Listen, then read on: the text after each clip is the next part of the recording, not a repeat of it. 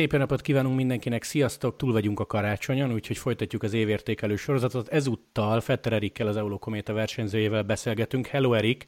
Hello, hello, sziasztok! Bocsánat, hogy állandóan kaja témával kezdem, de hát karácsony miatt... Karácsony Ez miatt... a kedvenced, én már ezt, ezt már észrevettem. Főleg esetedben, mert köztudottan imádod az édességet. Szóval hogy hoztad le ezt a két-három napot? Egy, mondtak-e valamit a csapatnál, hogy gyerekek észszel, vagy két nap alatt úgyse lehet mindent elrontani, három úgy is edzették közben, úgyhogy bármennyit lehetett tenni? Hát azért úgy célozgattak rá a csapatnál, hogy profinak kell maradni, meg, meg hasonlók. Nyilván próbáltam is profi maradni, de úgy gondolom, hogy azért a, a karácsony az olyan, hogy, hogy megengedhet magának az ember, egy sportoló olyan dolgokat, amiket amúgy szezon közben nem. Szóval én abszolút két napig nem igazán érdekeltek ezek a dolgok, úgyhogy 24-25 azt tettem, amit, amit a család, szóval egyébként nem voltak ezek rossz dolgok. Rengeteg halat ettem, meg, meg mindenféle jó zöldséget, krumplit, ilyesmit, de nyilván ettem azért édességet is, úgyhogy hát ettem, de, de szerintem ez simán belefért, meg egyébként pont úgy jött ki, hogy 23-án zártam le egy elég kemény három hetes edzésblokkot, úgyhogy Úgyhogy úgy éreztem, hogy ezt, ezt most simán megengedhetem magamnak ezt a, ezt a két napot, és ez így is lett, azóta meg nyilvánvalóan nem beiglivel fekszem és kelek.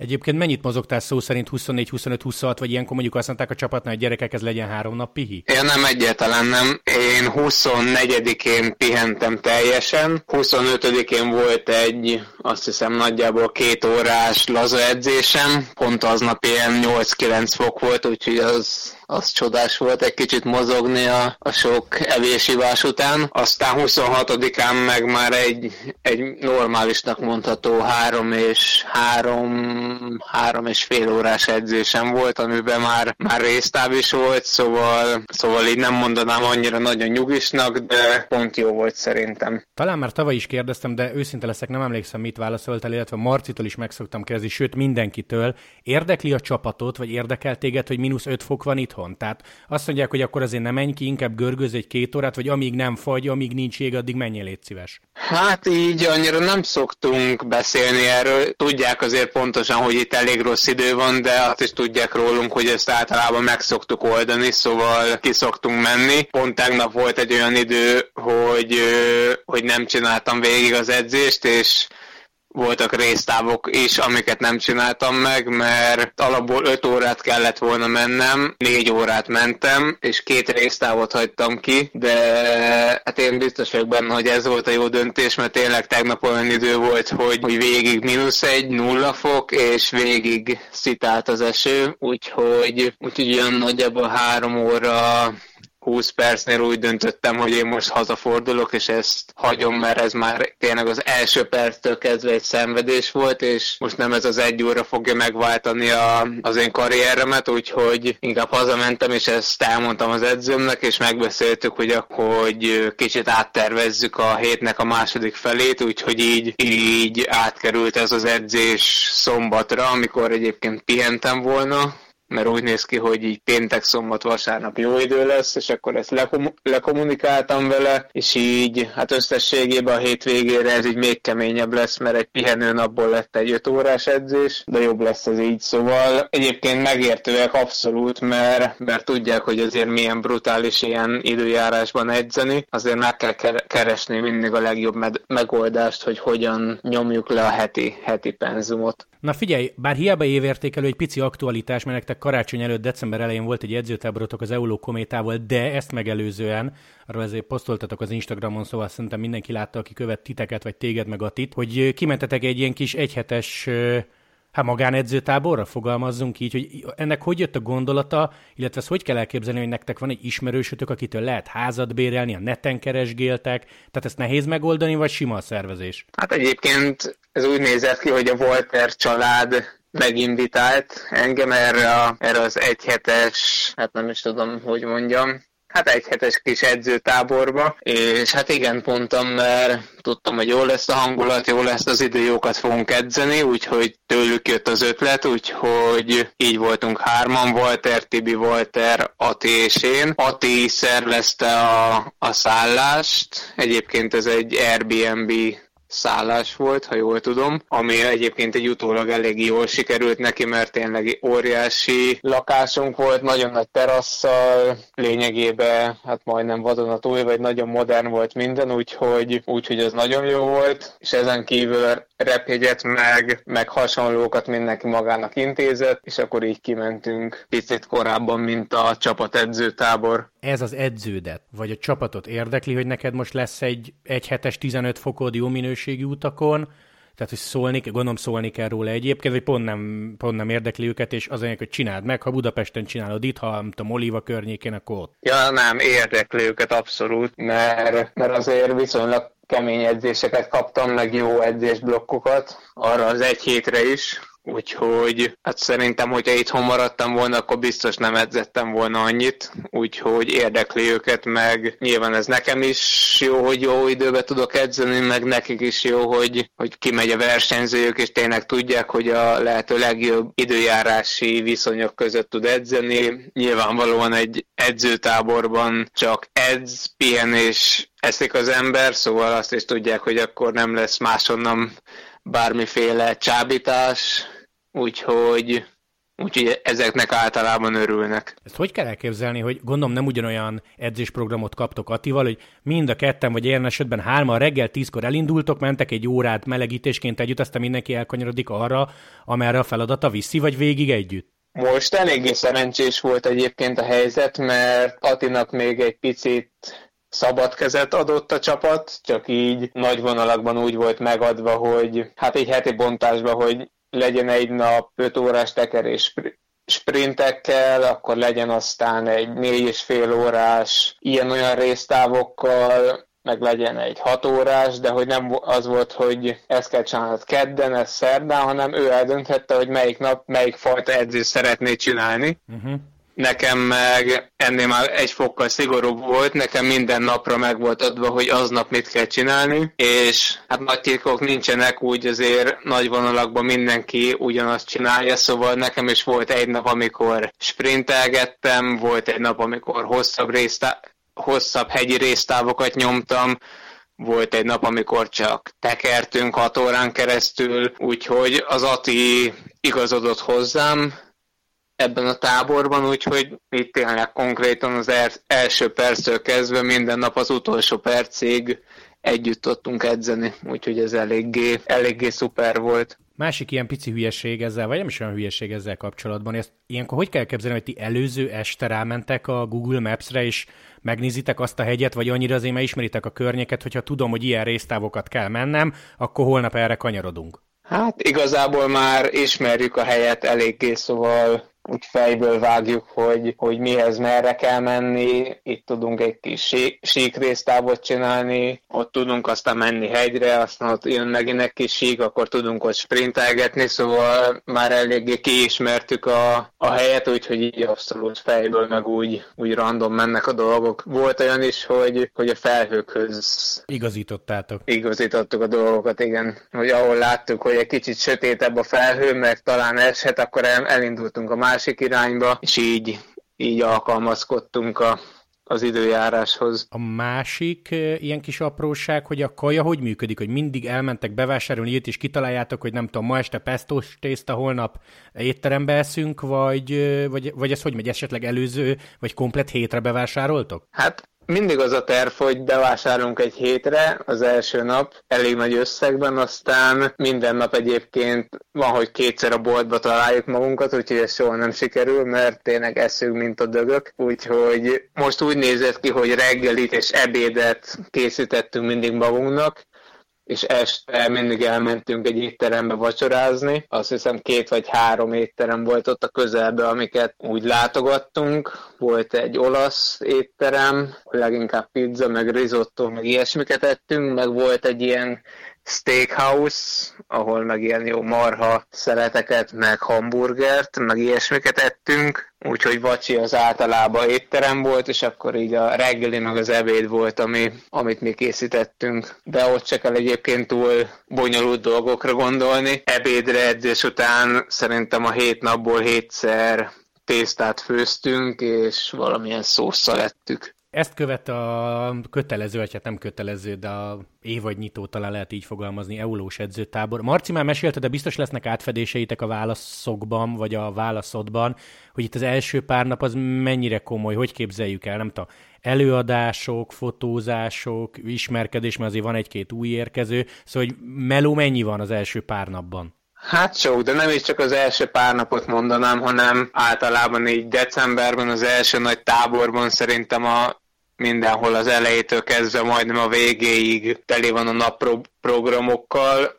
Nekünk úgy nézett ki, hogy az első pár napban voltak ilyen orvosi vizsgálatok, mindenféle szívultrahang, EKG, terheléses EKG, meg ilyesmik, akkor nyilván ezek mellett még edzenünk is kellett, kint a szabadban, úgyhogy az első pár nap az emiatt egy picit zsúfolt volt, meg nem is mindig együtt mentünk, volt, hogy ketten mentünk a Marcival edzeni, mert úgy jött ki, hogy, hogy mi ketten épp végeztünk a ilyen-olyan tesztekkel, úgyhogy így együtt mentünk, nem az egész csapat, de ez így volt tervezve. Aztán, ahogy túl lettünk, ezeken kezdődött úgymond így az a közös tábor, ahol már tényleg együtt edzett a csapat, meg nem igazán volt más hasonló tevékenység, szóval mindig, a, mindig az edzés volt a nap főpontja, és általában délután, meg vacsi előtt, vacsi után voltak meetingek, meg mindenféle ilyen mini konferenciák az edzővel, az orvossal, a, a médiással, akkor aztán voltak egyéni meetingek a sportigazgatókkal, az edzőkkel, stb. Úgyhogy tényleg még az első pár nap után is folyamatosan vannak programok, meg nyilván aztán van masszázs is, szóval nem nagyon volt így úgy igazán nagyon szabad időm, hogy így egy-két órára le tudtam volna dőlni, semmit tenni. Meg volt egy FIFA bajnokságunk is, ami Na, hát miért nem a lényeget mondod? Ja, jó, először mindig a, munk, a munka, munkadolgokat kell mondani, aztán, aztán amit nem szabadna. Na, kivel voltál? Kezdjük ott. Ez egyéni volt, óriási nagy turnament. Voltunk 20, 20 versenyzők, meg még rengeteg staff is jelentkezett, úgyhogy azt, azt hiszem 32-en vágtunk neki a, a bajnokságnak, és hát ilyen sorsolásos alapon volt, hogy ki játszik kivel először, és nyilvánvalóan mindig a győztes jut tovább, és így, a, így megyünk a végéig, amíg egy, egy győztes lesz. De csapatot választhattál? A csapatot is sorsolták. Na és meddig jutottál? Én Illetve a... várjál, te, te nyomod itthon egyébként? Nekem nincsen ilyen játékkonzolom, a haverokkal szoktuk néha, sőt már inkább ré, régebben nyomtuk, már szerintem egy két-három éve nem igazán játszottunk, de azelőtt úgy, úgy viszonylag gyakran de nem vagyok egyébként egy túl nagy, túl nagy ász, úgyhogy így a haverok is mindig elvertek, meg hát természetesen itt is már az első meccsnél nagyon csúnyán kikaptam. Ki a legjobb? Vagy ki nyerte, ha emlékszel? A Ropero. Hát emlékszem, emlékszem. De akkor ő így 0-24-ben nyomja egyébként? Ő egyébként olyan, hogy igen, mondta, hogy néha többet van, van a FIFA-n, mint, mint a kerékpáron.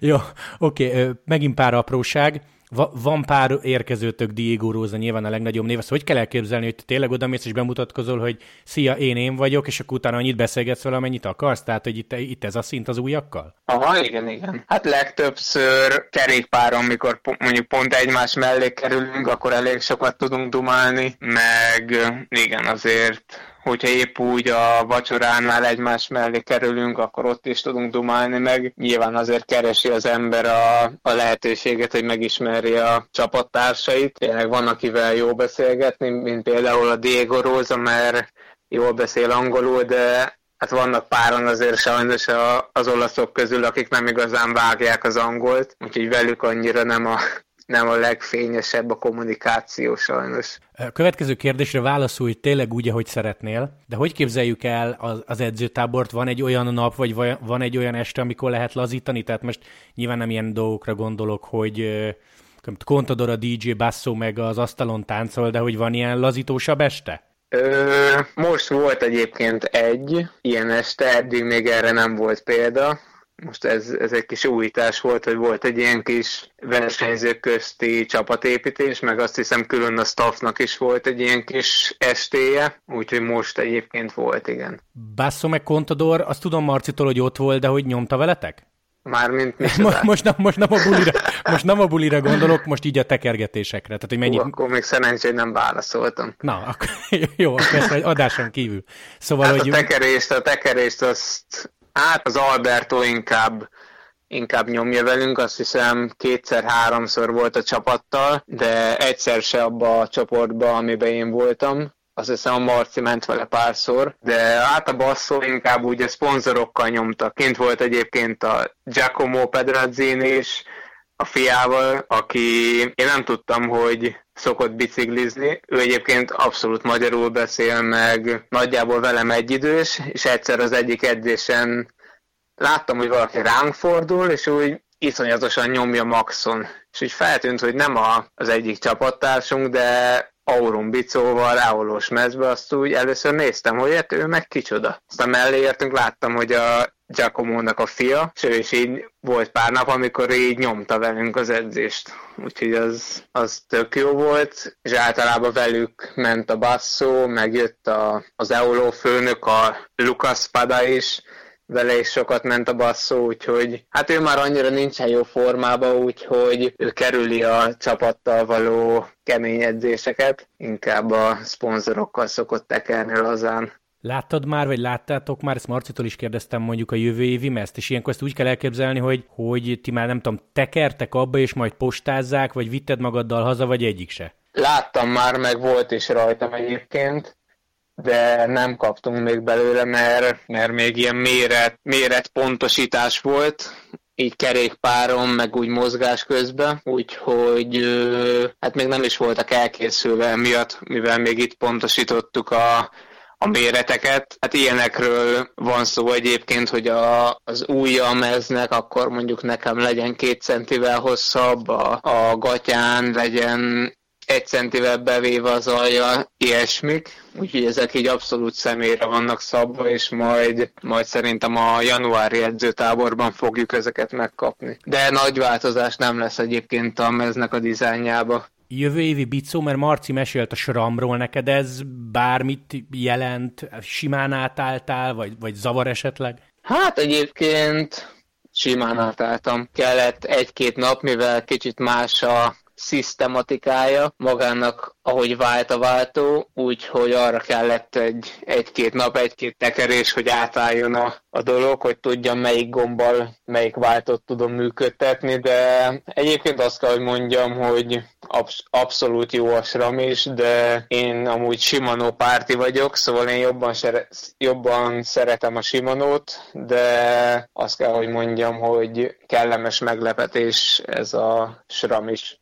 2022 Budapest Giro rajt, most nem menjünk végig nyilvánvalóan a három szakaszon, de a kérdés A fele az úgy néz ki, hogy neked ez a legnagyobb cél, B pedig Nyilvánvalóan a szervezők keze kötve van, meg ehhez neked semmi között, de úgy összességében tetszik ez a három magyarországi nap? Hát cél, célnak abszolút cél. Nem mondanám, hogy így olyan szinten rá vagyok fókuszálva, hogy ez az életem célja meg, hogy ha ez nem sikerül, akkor tényleg kardjaimba dőlök, hanem vannak előtte is céljaim, meg nyilvánvalóan szeretnék ott lenni, az is egy nagy cél. A szakaszok egyébként nagyon-nagyon tetszenek főleg, a, főleg az első kettő. Hát meg a harmadik is, mert ugye az Kaposvárról indul, és a kométának a anyaföldje Kaposvár, szóval hát igazából mind a három szakaszt nagyon eltalálták, van benne balatoni rész is, szóval szerintem tényleg kihozták a lehető legjobbat ebből, úgyhogy 10-ből 10-re értékelem. Jó, elmondom a forrásomat először, aztán a kérdés, Dina Marci.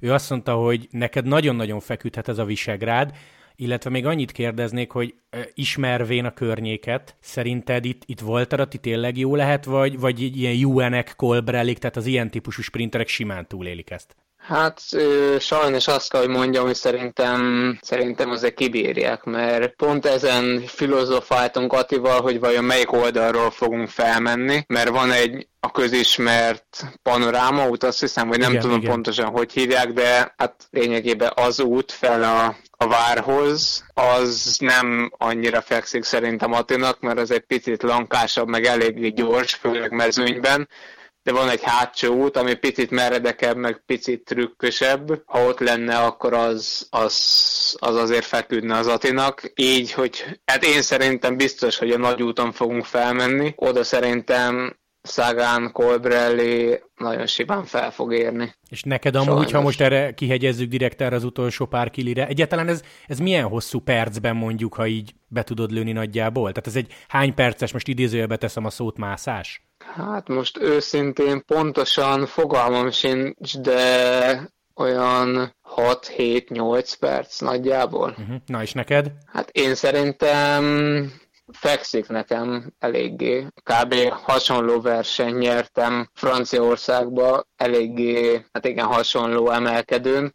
Úgyhogy szerint, hát nem, nem a sprint, de hát hogyha tényleg úgy, a, úgy hozza a verseny, hogy sprint van a végén, akkor nyilvánvalóan nincsen esélyem, de mindig alakulhatnak úgy a dolgok, hogy akár egy korai támadás, akár bármi más miatt ott jó, ott jó lehetek. Úgyhogy én szerintem kis szerencsével jó lehet az a szakasz nekem. Egy kerékpársportot nem régen követő ismerősöm kérdezte meg, hogy akkor ez hogy működik, hogy Fetteredik meg Walter Attila, nem tudom, jövő tavasszal, márciustól májusig heti 50-szer felmegy Visegrádba. Ez számít valamit, vagy többször fogtok arra fele menni ezért? Hát én amúgy elég sokat járok így is arra, meg az utóbbi években azért fel, felmentem már párszor, szóval hát nem hiszem, hogy többször fogok arra menni, mint amúgy mennék, mert tényleg, ahogy mondtam, elég sokat járok arra, úgyhogy meg hát most is kb. csokos szemmel le tudom makettezni a kanyarokat, meg a gödröket, meg mindent, reméljük a gödröket addig kiavítják, de, de hát nem úgy fog kinézni, hogy kikocsizok oda, és 50-szer felmegyek, az biztos. Fogok arra edzeni, de, de nem így ilyen elvetevült módon. Oké, okay, oké, okay. akkor ez szerintem itt teljesen tiszta. Szóval egy pici évértékelő, legyünk hülyek a címhez. Mi volt számodra a legemlékezetesebb pillanat? Volt két győzelmed, ugye egy magyar időfutambajnokság, meg aztán a Tour de Limousin augusztus pont 20-án, ezt elég könnyű megjegyezni a negyedik szakaszt vitted el, vagy mondasz mást esetleg, mert egyébként egy elég emlékezetes Strade Bianchi-val kezdtél, szóval ha választani kell. Gondolkozás nélkül a Tour de Limousinen a győzelmemet mondanám. Az tényleg iszonyat emlékezetes, meg az az tényleg mindig benne lesz a fejembe. És ha jól emlékszem, az a győzelem. Ha jól emlékszem, akkor azt pont mesélted előtte, hogy még ilyenek is átfutottak a fejeden, hogy lehet, hogy DNF lesz belőle. Hát persze, persze. Ott, ott az első szakaszokon ott a, tényleg megjártam a poklot, meg mindent, úgyhogy amilyen íve volt annak a versenynek, tényleg ilyen gödörből valahogy felállás, az, az tényleg ilyen örök emlék marad. Oké, okay, egy picit hülye lesz a kérdés. Tour de Hongri, emlékezetes bukás, kisebb fajta bravúr, hogy a kékestetőt bevállaltad, de Szerinted mennyire, vagy mennyivel lehetett volna ebben több összetetben? Tudom, hogy addig viszonylag sík szakaszok voltak, de te ilyenkor érzed akár a sík szakaszokon azt, hogy nem tudom, egy, egy kékesen jó lehetek, vagy az úgyis emelkedő kell, hogy belőd a szintet mert, mert ugye így tényleg nem adta ki azt, amit kiadhatott volna neked a TDH.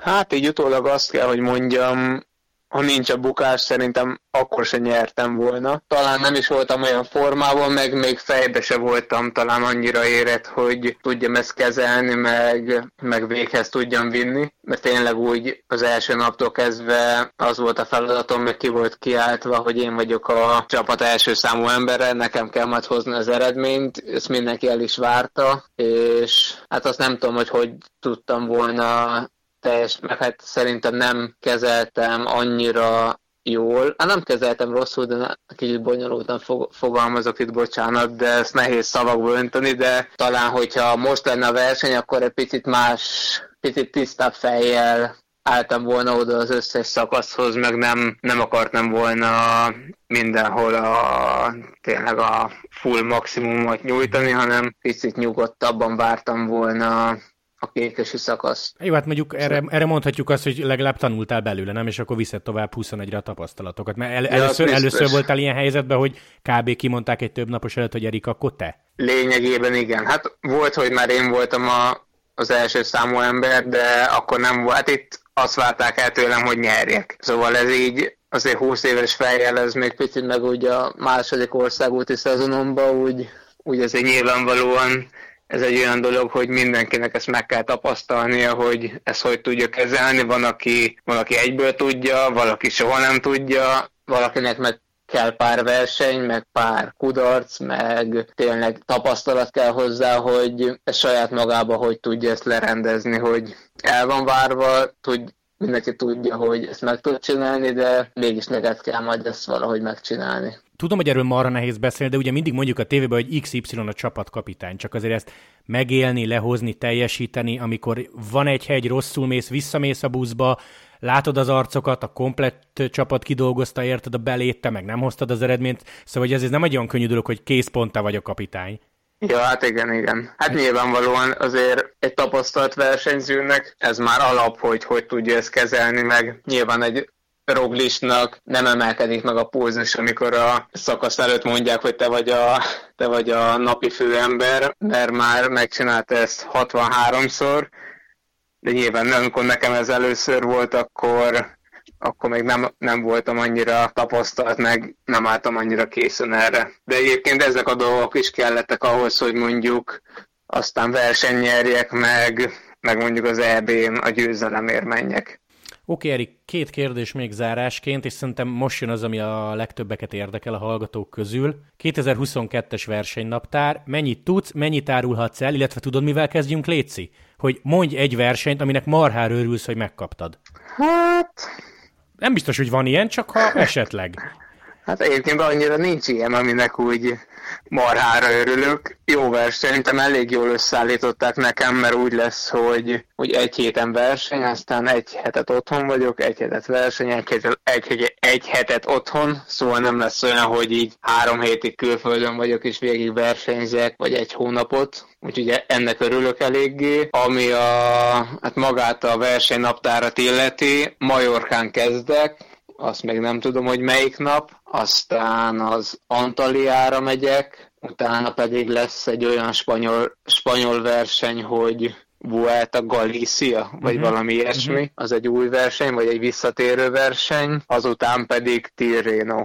Tehát akkor most papíron a Strade Bianca kimarad? Ja, igen, igen. Ja, igen, azt mondták tőlem, hogy oda úgy döntöttek, hogy nem visznek, mert egy vagy két nappal van a Tirreno előtt, és azt mondták, hogy most a Tirreno az nekem fontosabb így a, a Giro miatt. És akkor hát a Tirreno az egy ilyen verseny, aminek örültem félig meddig, és azért örültem, mert általában az a Giro-nak az ilyen felvezető nagy versenye, de tudom azt is, hogy az a világ egyik legnehezebb versenye, tényleg még nehezebb, mint a, a Giro, azt szokták mondani, úgyhogy nyilvánvalóan egyik oldalról ez egy nagy büszkeség, hogy oda elvisznek, másik oldalról kőkemény lesz, szóval, szóval ott majd készen kell állni. Pont ezt szerettem volna kérdezni, mert ez lett volna az egész kérdésnek a lényege, hogy akkor neked be van írva ilyen feltételes módban a Giro, és akkor azért nyomod a tavasszal, hogy bekerülj a nyolc fős keretbe. Igen, mond, mondhatjuk így. Oké, okay, Marcitól is kérdeztem, tényleg magánvéleményet te mit gondolsz annak fényében, hogy a Giro első hetében rajtol majd a Tour de Hongrie,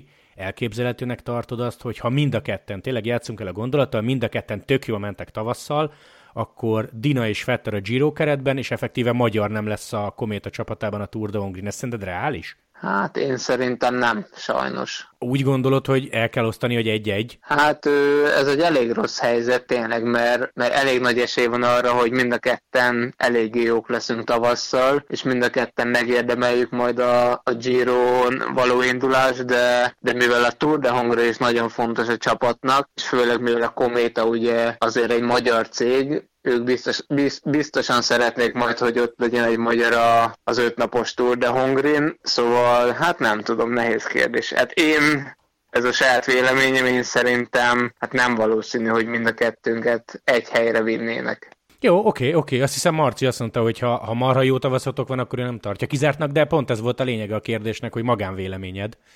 Igen, igen. Akkor zárásként most december 29-e van, akkor beszélgetünk este. Mi lesz veled a következő napokban? Tehát akkor nyomod itthon, ha az időjárás engedi, bár állítólag tök jó idő lesz már-már ilyen mini tavasz az év elején, és hogy lesz-e edzőtábor mostanság? Hát igen, most edzek itthon, az a terv egészen keményen, aztán 12-től lesz csapatedzőtábor. Idén úgy döntöttem, hogy nem megyek januárba ki most a csapatedzőtábor előtt, hanem megpróbálom ezt a, ezt a pár hetet itthon eltölteni, és akkor majd akkor majd 12-től a csapattal nyomjuk, és onnan meg megyünk egyből Majorkára. Amit egyébként csak zárójelben mondom, ha nem is élőben közvetítünk, legalábbis a tévében, mert lehet, hogy playeres közvetítés az lesz, de összefoglalót mutatunk róla, és az már nincs is olyan messze, nem? Hát szűk egy hónap. Így van, az már, hát 26, azt hiszem az első így van, verseny. Így van, aha, 26. Úgyhogy már így van, egy hónap kb. Oké, okay, Erik, nagyon szépen köszönöm, hogy meséltél, hogy csöröghettem, aztán majd januárban mondjuk az első versenyek után nyomunk még egy podcastet, ha időd engedi. Rendben, örömmel. Köszi Köszönöm szépen. szépen a lehetőséget. Hello, hello. Hello, hello, sziasztok.